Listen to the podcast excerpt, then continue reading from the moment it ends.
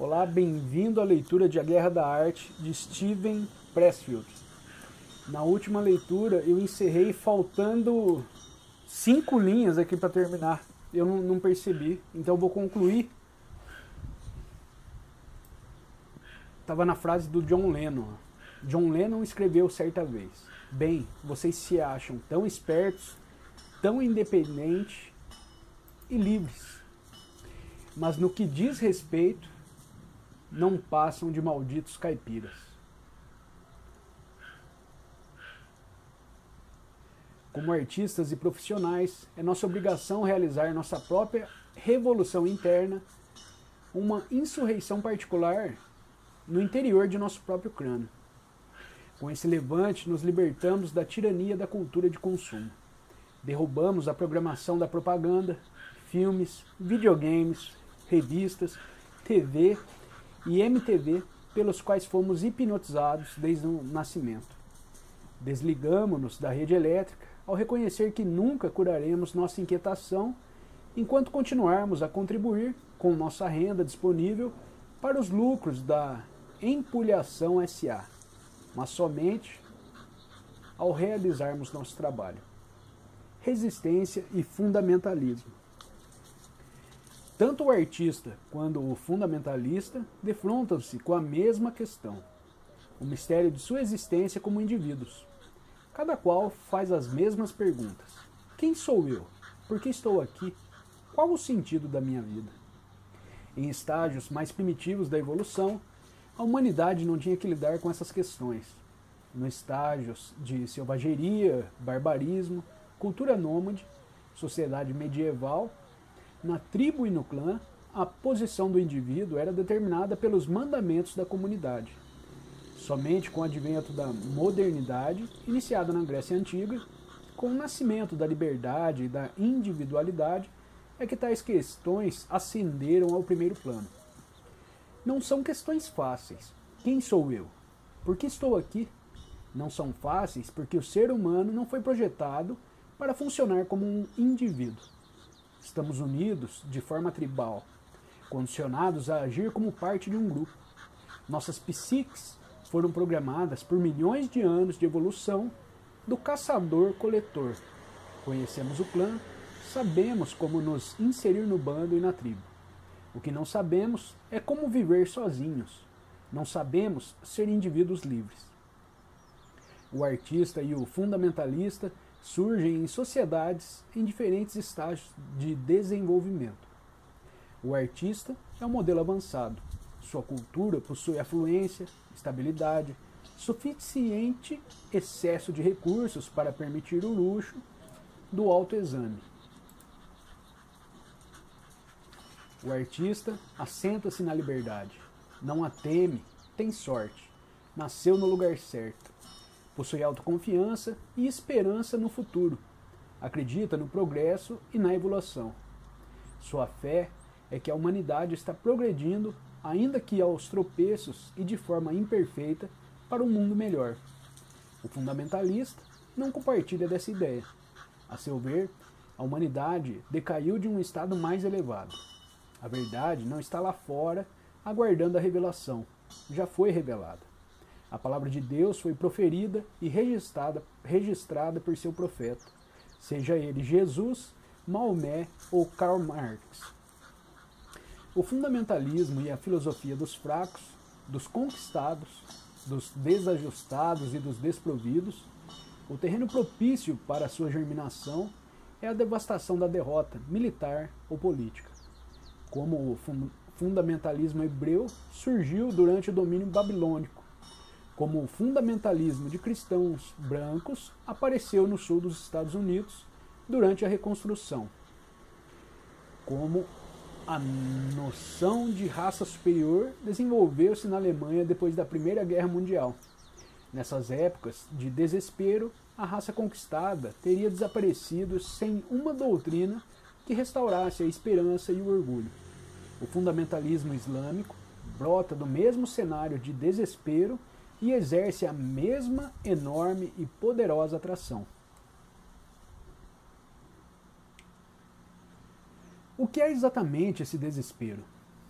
é o desespero da liberdade, a desarticulação e a emasculação experimentadas pelo indivíduo que foi cortado das estruturas familiares e reconfortantes da tribo e do clã, da vila e da família. É o estado da vida moderna.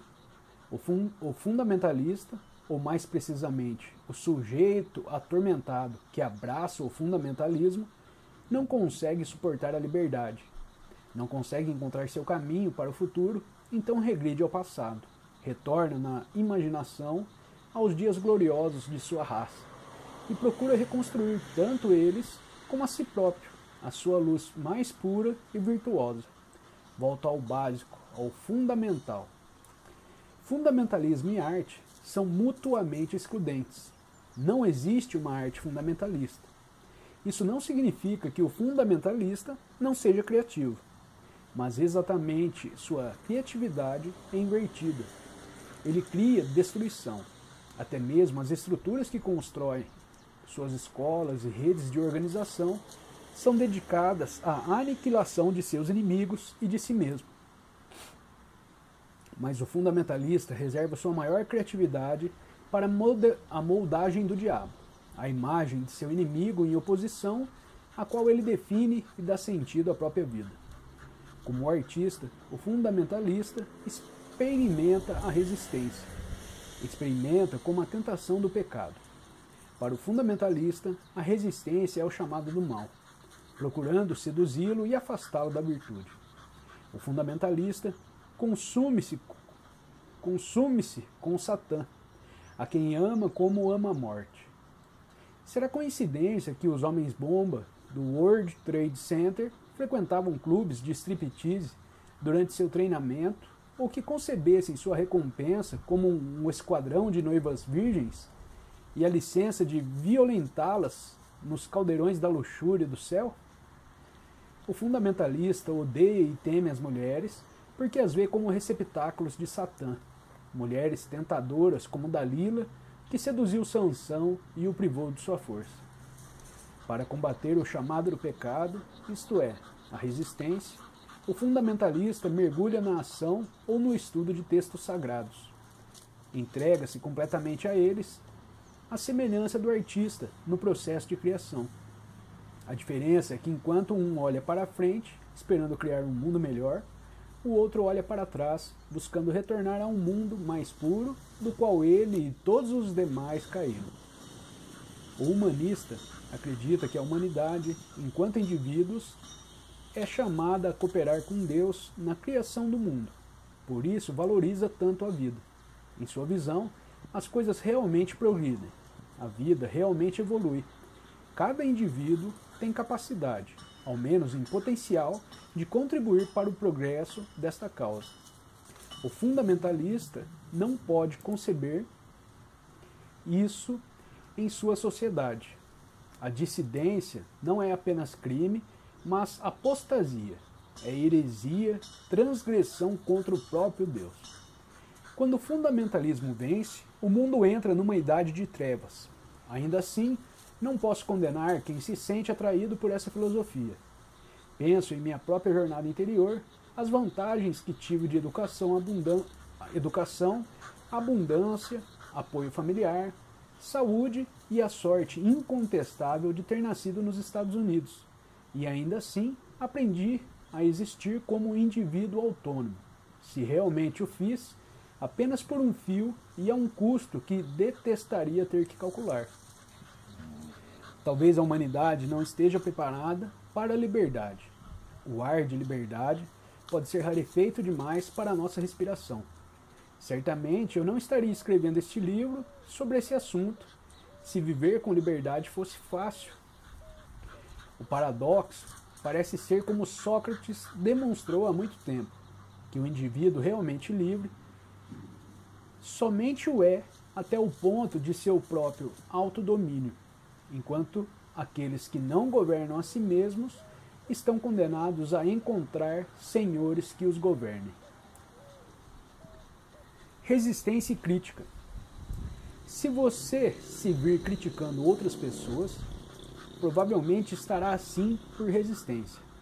Quando vemos os outros começando a viver suas vidas autênticas, ficamos loucos se não estivermos vivendo a nossa própria vida real. Os indivíduos que se sentem realizados em suas próprias vidas quase nunca criticam os outros.